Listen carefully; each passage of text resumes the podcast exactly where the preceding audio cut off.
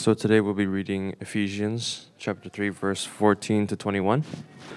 For this reason I bow my knees before the Father, from whom every family in heaven and on earth is named, that according to the riches of his glory he may grant you to be strengthened with power through his Spirit in your inner being, so that Christ may dwell in your hearts through faith, that you, being rooted and grounded in love, may have strength to comprehend with all the saints what is the breadth and length and height and depth, and to know the love of Christ that surpasses knowledge, that you may be filled with all the fullness of God.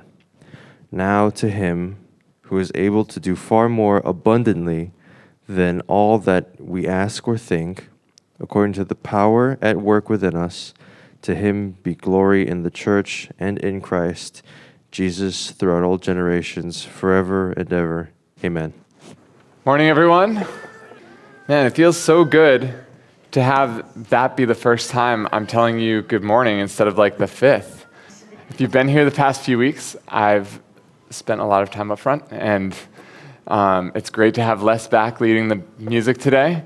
Um, so glad to see that he's recovering and feeling better. And yes, we're thankful for you, Les.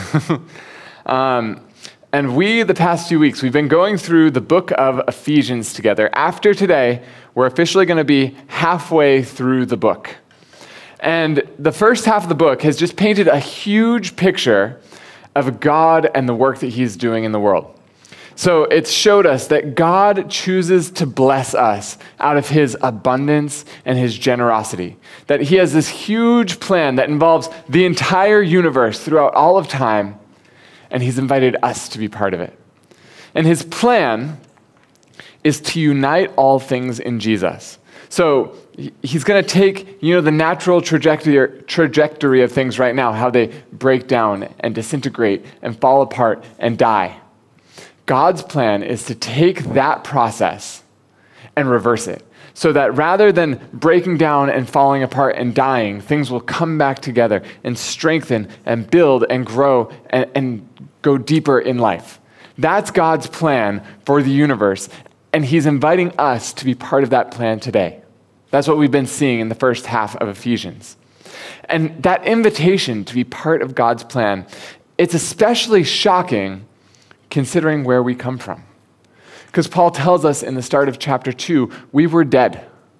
We were enemies of God. In order to get us to a place where we can join him in his plan, God made us alive and gave us incredible spiritual blessings in Christ. He made us part of the church we saw in the second half of chapter two. The past couple of weeks, we've been seeing just how essential the church is to God's plan, that it's not a plan B, it's not sort of secondary importance. The church is right at the center of everything God is doing. His big plan for the universe starts right here. The church, you and me, not, not like some service on Sunday morning, but the people, you and me, are the place where broken humanity starts to become restored and united. Right here today, the starting point for God uniting all things in the universe in Jesus is right here with you and me today. And if that feels like that's huge, how are we going to do this? Well, it is huge. And that's why, as Paul gets to today's passage, he's explained all these things about God's plan and our role in it and the, the role of the church. And he now, after explaining all this, starts just praying for the church. Because this, this plan that God has for the universe, this opportunity to be part of it, it's too big for us to do on our own. If we're going to properly live out this calling that God has given to us, we need help, help from outside ourselves. And so that's what we're going to look at in this prayer today. And what we're going to see is that we can't do life on our own, so we need God's Spirit. We can't do life on our own, so we need God's Spirit. And we'll look at preparing to pray, one request, four results, and the goal. But first, let's pray. Father, we thank you for speaking to us. We thank you that you have a, a, a calling that you give to us, that you call us to, but we thank you that you also equip us for that calling. And so I pray that today, as we look at your word, you'd be showing us who you are. You'd be showing us what it looks like for us to be part of what you're doing, and that you would be equipping us through your Spirit to be the people that you want us to be. In Jesus' name, amen. So preparing to pray. Paul starts this passage by saying, for this reason. That means looking back at everything he's said so far about God's plan, about what God has done for us, about the church's role in God's plan. That's the foundation for what's about to come. And he says, I bow my knees before the Father, which means Paul is really serious about this prayer. I don't know if you know this. In Bible times, it was actually quite common for people to stand while they prayed. The only times in the Bible that people kneel down to pray are when they are desperate and the prayer is very serious. But Paul says he's kneeling to pray right here. He is desperate. This isn't just any prayer. This is a serious, desperate prayer. And why is it such a big deal to Paul, the contents of this prayer? Because Paul knows that if God doesn't do the things that he's praying for right here, the church can't operate and be the church that it's meant to be. If God doesn't answer this prayer, the church is going to fall short of the calling that God has for it. And so Paul is begging for God to work. But he's not begging because he believes God's stingy, God's withholding, God's going to keep these blessings, and we just need to wring it out of him. No, he actually prays for God to bless them according to the riches of his glory. He knows God is generous. God is a God of abundance. When we come to God, we're not coming to a stingy father who's trying to hold on to every last penny he has and just needs to be convinced that this is really a good investment. No, we're coming to a father who's extravagantly wealthy, who loves to shower his children with abundance. A father not in the sense that he's male, because God doesn't have a gender, but in the sense that he loves us and protects us and provides for us perfectly like a father is supposed to do. And Paul knows that God is loving, that he's caring, that he's generous. And so Paul comes before God boldly and with confidence. We saw that in last week's passage. Boldly and with confidence, but also desperate, because God giving these blessings to the church is essential if they're going to be the church they're supposed to be. And Paul knows God wants to bless them. So he's coming, he's praying, and, and in this prayer, he actually lists several things that he's praying for, but really he's praying for one big thing. And, and what we'll see is if that one big thing happens, all these other things are going to be the results of that. And what is his big request? His big request is that God the Father would send the Holy Spirit to equip and empower the church to be who they're supposed to be. That God the Father would send the Holy Spirit to equip and empower the church to be the church that they're supposed to be. If you were here a few weeks ago, we looked at the prayer in Ephesians chapter one. And it's basically the same prayer request right here as it was there. We said there, he was praying for God the Father to send the Holy Spirit to the church so they can know God. He's basically continuing and building on that prayer, asking for the same thing, saying, if this happens, all these other incredible things that you guys need are going to happen too. And this prayer really sets the foundation for the rest of Ephesians. I don't know if you know this. Ephesians basically breaks into two parts. Chapters one, two, three are all about God and the amazing things he's done to bless us and save us and his plan for the universe. And then chapters four, five, six are, okay, if God's done this, here's how we live in response to it. And so this is this prayer is the transition point where we're moving from a primary focus on what God has done to a focus on what our response for it is. And again, we need the Holy Spirit to come and empower us if we're going to make that transition in our lives.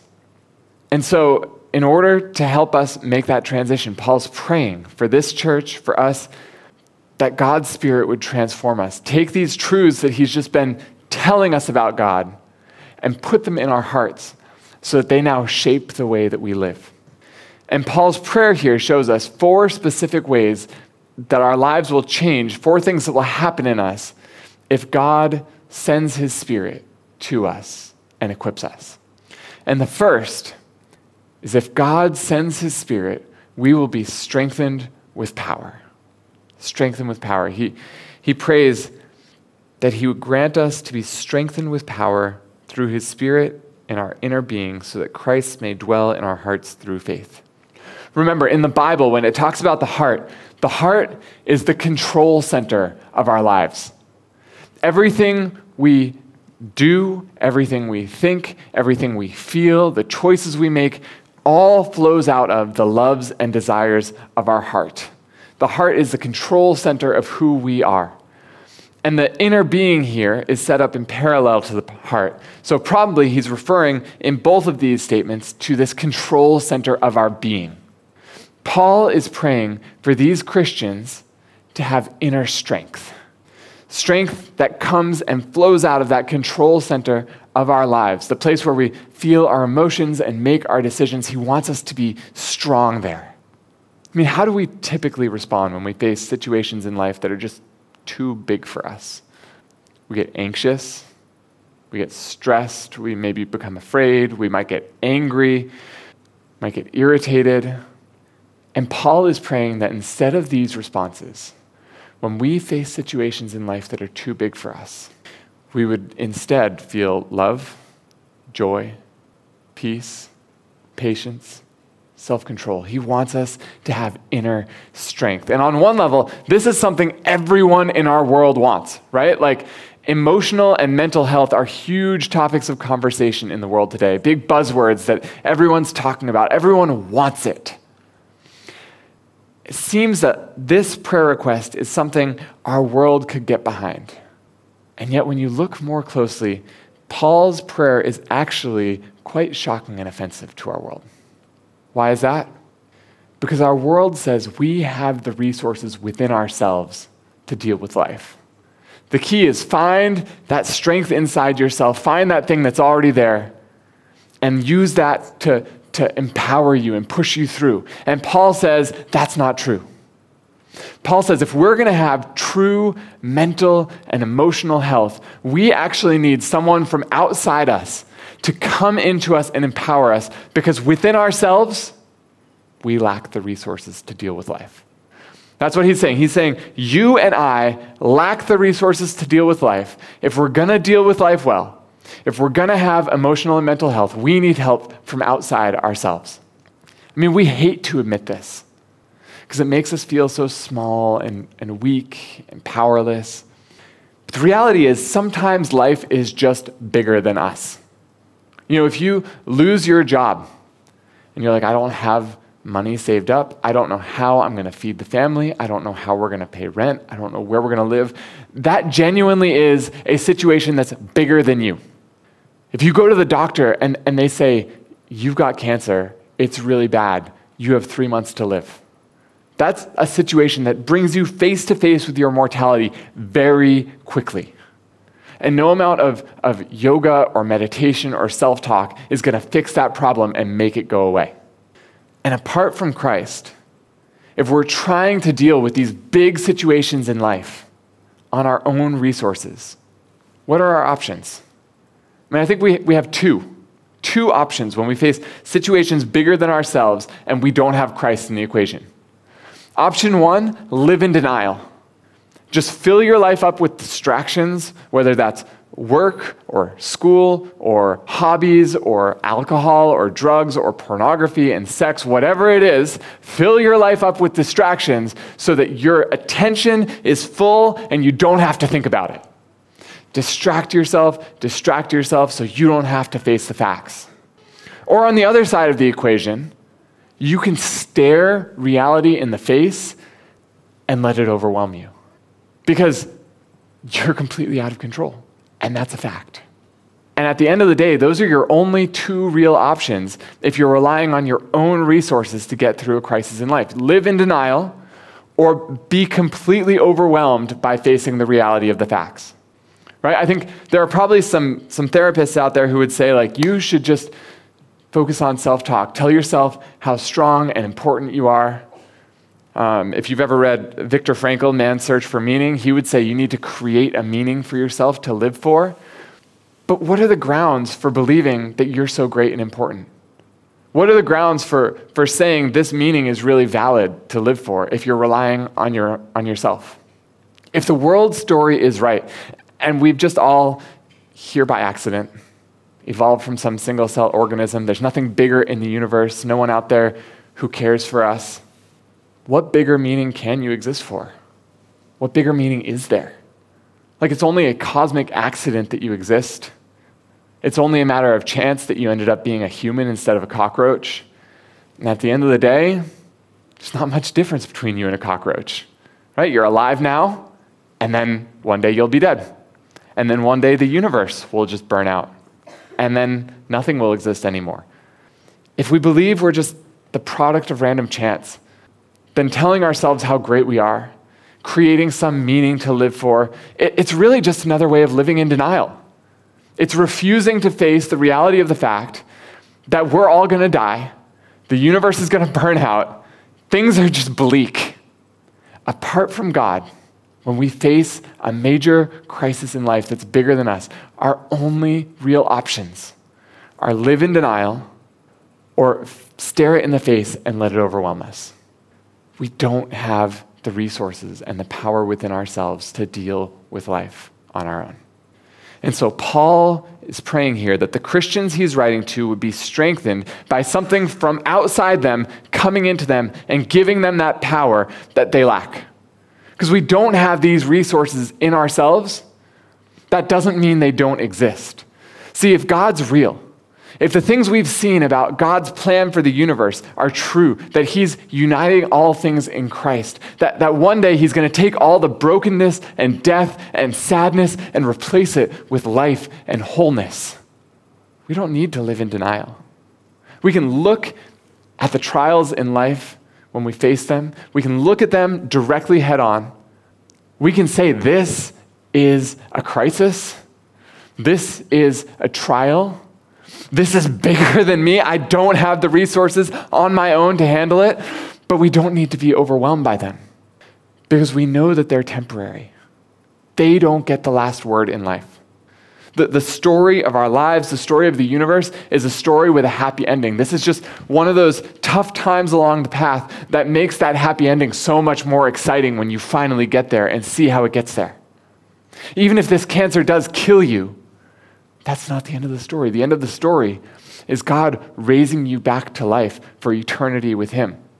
And that's not just wishful thinking. God has already raised Jesus from the dead. He's proven that he has the power to do it. He's proven that he's faithful to do it. He's given a down payment to, to promise us, if we trust in Jesus, then just like he raised Jesus from the dead, he's going to raise us one day too. And so no matter what we face in life, we can rest in God's character, knowing that he's going to be faithful to do what he's promised. You know, no one stresses about what's my family going to do financially when they lose their job if they just won the lottery. If we trust in Jesus, we have more wealth and it is more secure than any lottery winner. Knowing and believing God's truth empowers us to go through life with true inner strength, with true mental and emotional health. So we can face whatever life throws at us with peace, patience, love, joy, self-control, because God is the one on the throne. And, and to clarify, it doesn't mean you just pray and become a Christian and then all of a sudden all of your mental and emotional problems go away overnight. It's kind of like marriage. You know, when Justine and I got married, I thought I knew her pretty well. I mean, I had known her for ten whole months. As the years have gone by and I've gotten to know her more, I've realized I, I barely knew her at all when we got married. I barely scratched the surface of who she is. And the more deeply I get to know her, the more our love for one another grow, grows, and I'm changed by that. I've learned to communicate d- differently because I'm married to her. I've learned to get in better touch with my emotions because I'm married to her. I've learned better ways of handling conflict by being married to her. I've been changed by having a relationship with her and knowing her and doing life with her. And if that can happen through human relationships, I mean, it's a slow process, but it happens. If that can happen through human relationships, how much more can we be changed for good by having a relationship with God? The more deeply we know God, the more deeply we work these truths about him into our hearts so they're really working at that control center of who we are each day, the more we're going to walk in this inner strength and freedom that God has for us. And, and just to clarify, when I made that comment about things therapists tell you earlier, I'm not against going and seeing counselors. I've benefited a lot from good Christian counselors in my life. A good Christian counselor is worth their weight in gold. Um, but it's because they're actually helping you take these truths from God and work them into your heart. If you're trying to, to get that help from someone who has no basis for hope, how is that going to help you? And this process of growth, again, it's slow. It takes a lifetime, which means if it's going slow, don't get discouraged. That's that's normal. That's part of the process. Don't give up if it's taking longer than you want, because that's part of God's way of, of helping us grow in patience. And again, as Paul is praying, God's Spirit takes this truth about God. He makes it real in our lives, helps us be more aware of it so that we can live out this new reality God has for us with this inner strength. And so Paul is praying that the Holy Spirit will be at work in the control center of our lives, controlling that control center, so we can be mentally and emotionally healthy with, with that inner strength. And that's the first thing we see that happens if the Holy Spirit equips and empowers us. The second thing that happens is that we will be rooted and grounded in love. Love is central to the Christian life. You, you look at the two most important commands Jesus says God gave us in the law. They both are about love. Love the Lord your God with all your heart, soul, mind, strength, and love your neighbor as yourself. We're told in First John that God is love. So if we're going to be a new community of people, that's what Paul's been talking about the past couple weeks in our passages we've looked at. A new community of people who's filled by Jesus, being shaped into his image, love has to be at the center of who we are. Love for God and love for one another. And Paul wants us to see how important love is, and he goes so far as to mix metaphors to, to really emphasize the importance of it. When you talk about being rooted, that's an agricultural term. Plants have roots that hold them in the ground and keep them stable. When you talk about being grounded, that's his other word that he uses here, that's an architectural term, a construction term. It refers to the foundation of a building being in the ground. And so love is to the church what roots are to a plant and what a foundation is in the building. It holds us in place so we don't get moved away. It gives us strength and stability so when we're hit by the storms of life, it doesn't knock us over. And this love, it's not something we manufacture in ourselves through our effort and strength. It's something that grows in us organically like a plant when Jesus lives inside us. As God, who is love, lives inside us, he makes us more like himself. When the Holy Spirit is working to empower us, this love is not actually, it's, it's not only going to be growing inside us as a community, it's going to be the most foundational, essential aspect of who we are. We're going to be a community marked by love. So that's the second thing that happens when the Spirit empowers us. Third, when we're empowered by the Spirit, we're going to know unknowable love. Here's what Paul says exactly: that you may have strength to comprehend with all the saints what is the breadth and length and height and depth, and to know the love of Christ that surpasses knowledge. Check out how incredible this is. Paul says, there, the love of Christ surpasses knowledge, but it can still be known through the Spirit's work. Now, how does that work? I think we all know from experience there's, there's different kinds of knowledge. When I was young, thankfully it doesn't happen as much anymore, but still occasionally, but more when I was young, I would get teased a lot because I was smart, but I wasn't smart. Here's what I mean. I would get straight A's in school. I was smart. But then I would do things that showed I just didn't really understand how the world works.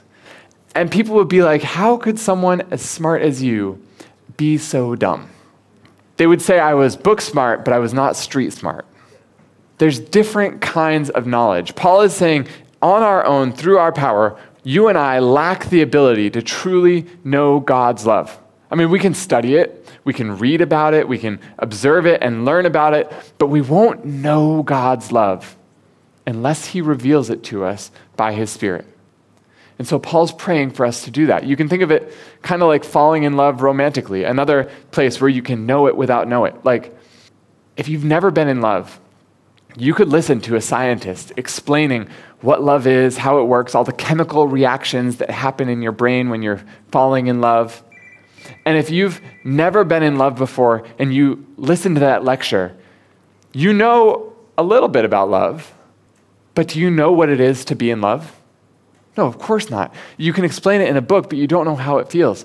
But all it takes is five minutes of, of falling in love and feeling that experience, and you know more deeply what it is to be in love than someone who's sat through the lecture for, for weeks and weeks and weeks and never actually experienced love for themselves.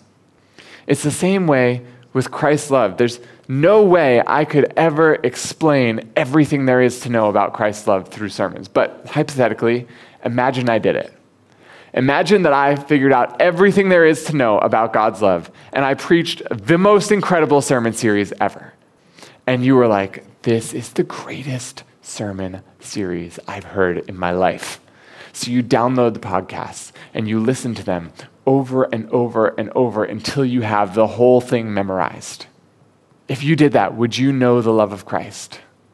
I mean, kind of, but not really, right? It surpasses knowledge. You know a lot about it, but you don't know it by studying and collecting knowledge. You know it by experiencing it.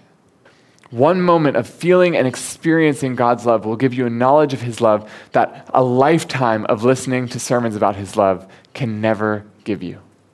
And even then, once you've experienced his love, it still surpasses knowledge because there's infinitely deeper levels of his love that we're never going to be able to fully experience and comprehend in this lifetime. But we can know his love truly right here, right now, even if we can't know it fully. But in order for us to know it truly, we need God's Spirit. We need him to come and reveal God's love to us. And that's why Paul prays for the Spirit to come and empower us so we can know God's love. And again, as we know God's love, we're transformed into the people that we're supposed to be. In these coming weeks, as we look at who is God calling us to be in response to him, everything we're going to look at flows out of us knowing his love. Christian living is empowered by experiencing God's love. Truly knowing God's love, it empowers us to be bold, courageous, confident, emotionally stable, and healthy people. And did you notice how we come to know this love? In verse eighteen, it says we come to know his love with all the saints.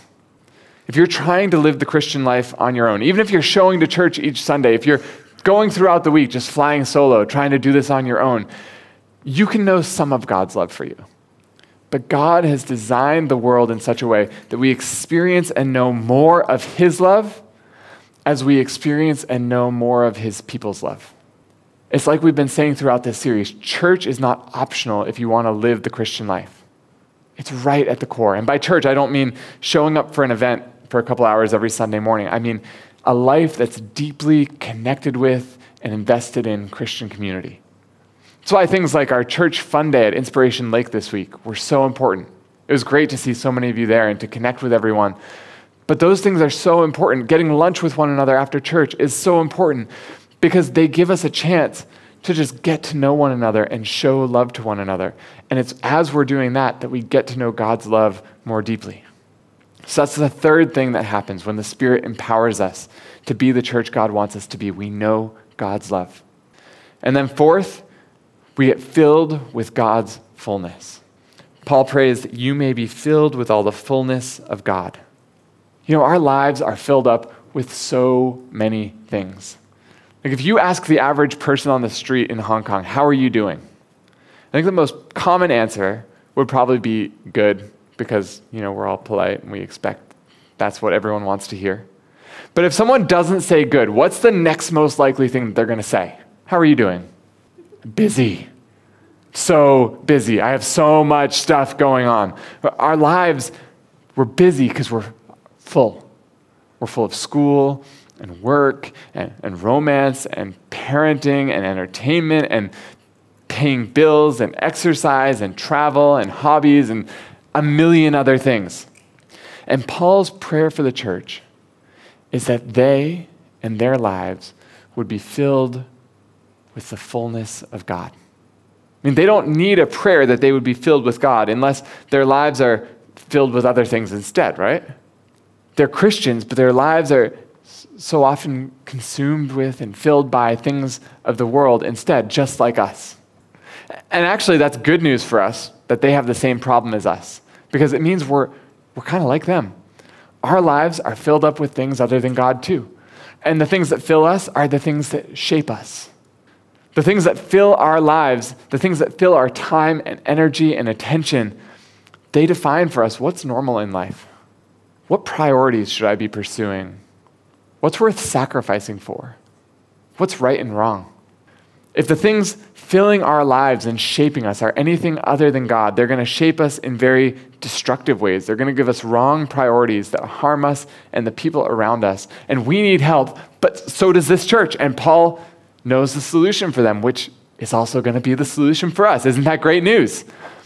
And to clarify, I'm not saying the things filling our lives right now are bad.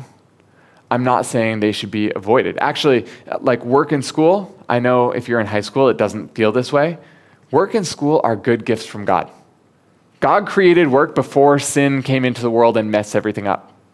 School, like the opportunity to be prepared for work and to be given an education so you know how the world works, that's a blessing that hundreds of millions of people around the world wish they could have. Right? Something like exercise. That's being a good steward of the body that God has given you. If you look at marriage and parenting and family stuff, the, the Bible says those are blessings from God that we should be prioritizing. The problem isn't these things in and of themselves and that they're part of our lives. The problem is that we compartmentalize our lives. We're like, okay, I have my family over here. I have school or work over here. I have my hobbies over here. I have my family finances over here, and then God is over here somewhere. It's all separate. It's disconnected. When I'm at work, I'm going to be my work self. When I'm with family or friends, I'm going to be my family and friends self. When I'm at church or reading my Bible, I'll be my Christian self. We have different identities that come out depending on who we're with or what we're doing. For some people, that distinction actually goes so deep that in different places, they go by different names. Like I, I once had a friend who worked with another friend of mine. And I asked my friend like, oh, what's it like working with J V? And she's like, J V, who's J V? Oh, you mean John? Like, oh, he goes by John at work and J V when he's with all of his friends. Like we, we just sometimes have this distinction where we even go by different names among different groups of people. And we view each area of life that's not church, if we view those areas as distinct from God, so that family or work or hobbies operates in these spheres that are separated from God, then all these good gifts that God has given us actually become bad things that pull us away from Him. In and of themselves, they're, they're good gifts from God, but when we use them wrong, they become bad things that pull us away from Him. And so what does that mean? It means we need to learn to live integrated lives. That, that we would live in a way that it's not that family is over here, work is over here, fun stuff is over here, God is over here, but like God is the room or the sphere that all these other things are happening in. Maybe you can think of God, uh, this is an analogy that will fall apart very quickly, but just follow with me for what it's good for. You can think of God kind of like the operating system and all the different parts in our lives like the apps that run within that operating system. I'm a Mac guy. I know we have a few others of those here. Within the Mac ecosystem, I run lots of apps on my computer. But because I'm running every app on a Mac, there's something that ties them all together. I'm able to learn how the Mac O S and the Apple ecosystem works through using each different app, even if the apps themselves seem completely disconnected from one another. They all run on the same operating system, and that gives them a unity that ties them together and that, that helps integrate them. God is meant to be kind of like that operating system that ties our lives together. That no activity we do, no segment of our time is separated from him. They're all operating within that system. He's always present. And again, this is a change in perspective that we can't manufacture through our effort, which is why Paul prays for that perspective change to happen for us, for the Spirit to come in and do for us what we can't do for ourselves. He prays for the Spirit to fill us, because if we're filled by the Spirit, then here's what's going to happen. Everything in life that we go to, we're going to see and experience God there, because he's coming into that thing with us, because we're already filled with him. So I'm going to go into my family filled with God, and guess what? I'm going to see God in the family because he's right there with me. I'm going to go to my work, and I'm going to see God there because he's coming into that situation with me. He's the thing that's tying everything in life together, and it's going to transform us when we live life that way. It's going to make us into the people who live the way Paul's going to tell us to live in the coming weeks. So Paul prays for God's Spirit to empower us, so that we can be strengthened in our inner beings, have that mental and emotional health. He prays that God's Spirit would empower us so we can be rooted and grounded in love, that love would be that foundational thing shaping us as a church. He prays for the Spirit to empower us so we can know God's love, and that the Spirit would fill us with God's fullness. But why? What's the goal of all this? Well, the goal is that God would be glorified, that God's goodness and kindness and the essence of his character would shine forth for the entire world, the entire universe to see. And how are we doing? As you, as you think about these things that Paul is praying for us, are you feeling like, yeah, I, I can see God working in my life. I'm, I'm growing in these areas. That's encouraging and positive because I can see God at work.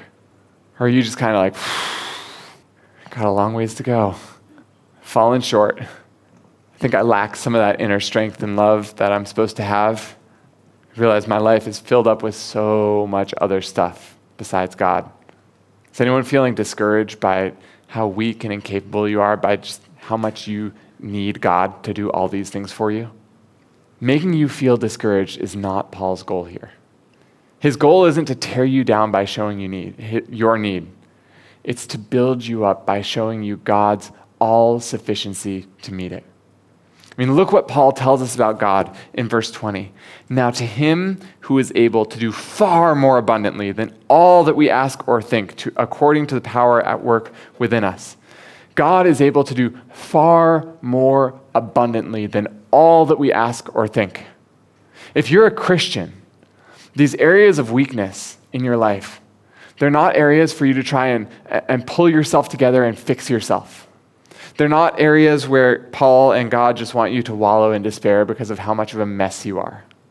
They're not areas where God wants you to feel hopeless because change can never happen. No, they're areas for you to throw yourself on Jesus and trust him to meet your needs. And Paul says he lives inside us. Accessing him is as simple as it could possibly be because he's always right there. And he is powerful. He is so powerful. Beyond more po- more than powerful to meet every single need we have. And when we rely on God this way, when we trust him to meet our needs, what happens? He is glorified. Not because we're so strong and amazing, but because in our weakness, he still meets us. He still works through us. His goodness and kindness and power shine forth through us for the whole world to see. God takes us who are weak, who are incapable of doing life on our own. And what does he do? He fills us with a strength that we can't get through ourselves. He, he fills us with a love that we can't work up through our own effort. He gives us knowledge that we can't learn through our own studies.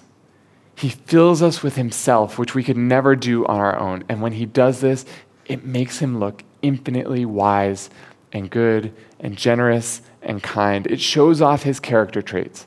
So everything and everyone in the universe can know that he is wise and kind. So if you feel overwhelmed by the things Paul's praying for you in this prayer and, and the ways that you fall short, don't be discouraged. Don't be overwhelmed. Throw yourself on Jesus. Trust him to do for you what you can't do for yourself. Trust him to be for you what you can't be for yourself. He's abundantly generous. He's overwhelmingly powerful. And he wants to use that generosity and power to bless you by making you more like him, which is the greatest blessing he has available for you. Let's pray. Father, we thank you that you care about us, that you want us to grow, that you want us to become the people that you plan for us to be, that you choose to show off your goodness and your kindness by blessing us. I pray that you would send your Spirit into our lives to equip us so we can be the church that you want us to be, so we can be the husbands and wives, the mothers and fathers, the employees, the children, the um, yeah, just whatever our roles are in life, that we would be able to do each of those roles in a way that shows off your goodness and kindness and glory. Yeah, teach us to know you more this week. Be, be at work inside us. In Jesus' name, amen.